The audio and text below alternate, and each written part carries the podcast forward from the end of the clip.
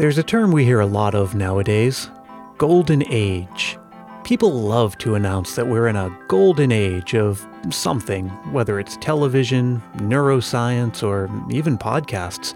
It seems like we're in a golden age of golden ages, and the term just might start to lose its meaning from being used too much or too loosely. But there's one golden age whose golden glow has never tarnished. That period from the early nineteen twenties to the early fifties that was indisputably and will forever remain the golden age of radio. When television came along in the nineteen fifties, it became the dominant medium for scripted programs. But before then, households all across America were immersed in a vast and varied world of audio and imagination. They could hear classic novels brought to life, could hear sitcoms and sci-fi and western, tales of adventure and suspense, and my personal favorite, the man with the action-packed expense account, America's fabulous freelance insurance investigator, yours truly, Johnny Dollar, the hard-boiled private eyes. The story goes that the very first radio program was broadcast on Christmas Eve in nineteen oh six. Some historians dispute that date, but who am I to question a story that combines two of my favorite things? Speaking of which, the golden age of radio brought Christmas cheer to the masses the same way television does today, with Christmas-themed episodes of our favorite shows and Christmas variety specials.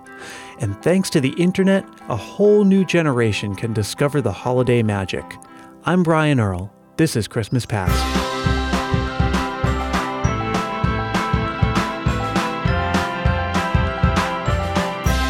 Let's start with that quintessential Christmas classic, A Christmas Carol.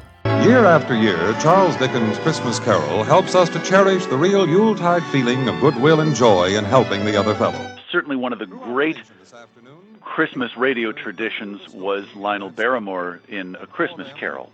Steve Darnall hosts a show called Those Were the Days on W D C B in Chicago. Hearing Lionel Barrymore in Dickens' Christmas Carol has become a traditional part of Christmas in millions of homes throughout the land. Don't you just love how those old radio announcers spoke? Apparently, it was also a golden age of smooth baritones. Barrymore first performed Scrooge for radio in nineteen thirty-four. Others would follow him, like Basil Rathbone and Orson Welles, but Barrymore was the most popular radio Scrooge. Ah, Merry Christmas, humbug. Why, if I had my way... Merry I... Christmas, Bob. Uh, Merry Christmas to you, Mister Fred. Merry Christmas, Uncle. Merry Christmas. Merry Christmas. Somebody once said that radio is the most visual medium. Of course, that's not actually true, but you can't help but appreciate the way these old-time shows use dialogue and music and sound effects to paint a vividly immersive mental picture.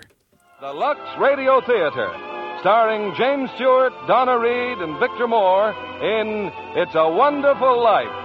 It's a Wonderful Life is another holiday essential, and if you're like me, you've seen that movie more times than you can remember. It's probably playing on T V somewhere right now. But maybe you didn't know that it was also adapted for radio, with Jimmy Stewart and Donna Reed reprising their roles.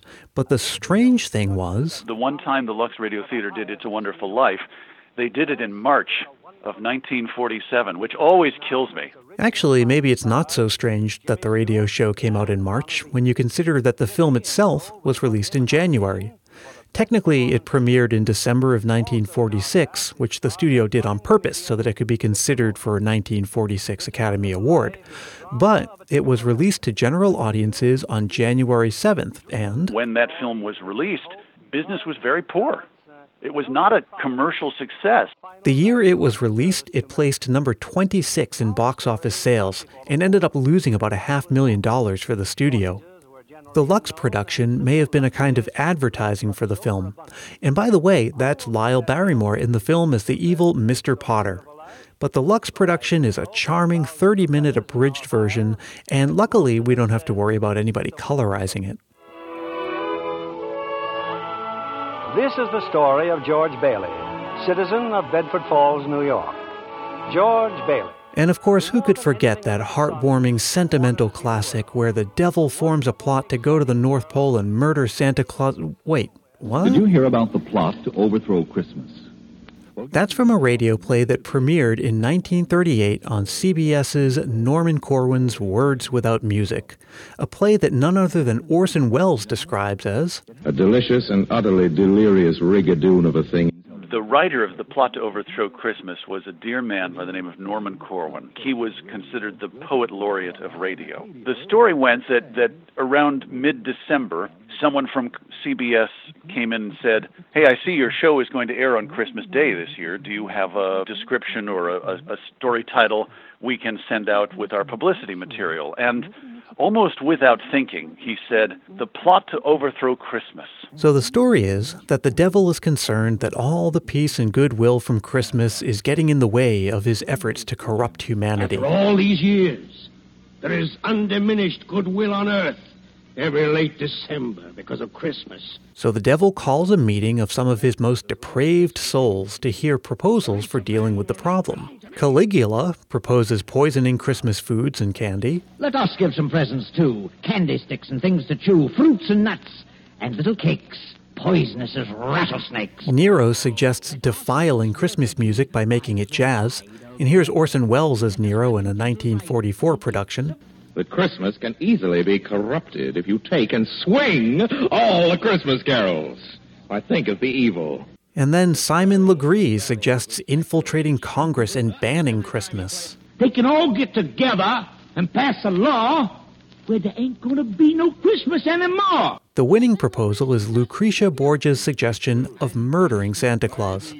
The group holds a lottery to decide who the assassin will be, and Nero wins. Lots have been drawn, and I'm glad to say the honor has fallen Nero's way. I can't think of many people who could conceive of doing that today. I don't know that people's minds are attuned to telling stories in verse, but what he ended up telling was this absolutely wonderful story. The rest of the story follows Nero's trip to the North Pole and his showdown with Santa. And if you want to know how it turns out, you're just going to have to listen for yourself. When I was growing up, I always loved those Christmas-themed episodes of my favorite T V shows and cartoons. The Flintstones, Yogi Bear, even Pac-Man. Even He-Man. Yes, all of them and many, many others got into the Christmas spirit at one point or another. It was not only great Christmas entertainment, but it was also fun to see all of my favorite characters taken out of their normal context for a bit. I imagine that's how radio audiences felt in nineteen fifty-three, when one of the most popular police dramas of the day put down the guns and cuffs for the episode that aired on December twenty-second.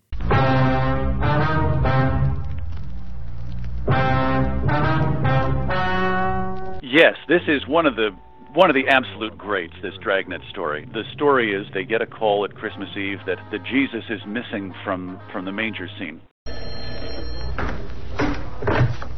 Burglary Friday. Yes, that's right. You have the right department. And, of course, the police investigate this like it's a theft, which is their job. And so they go to, you know, people who may have been in the church that day and ask if they've seen anything. They go to pawn shops and ask if anybody brought in a, a statue of Jesus. And should we say spoiler alert now, Brian? But I won't spoil it. I'll just invite you to discover the magic on your own. And by the way, that episode was adapted for television in the sixties and featured a young Barry Williams before he went on to play Greg on The Brady Bunch.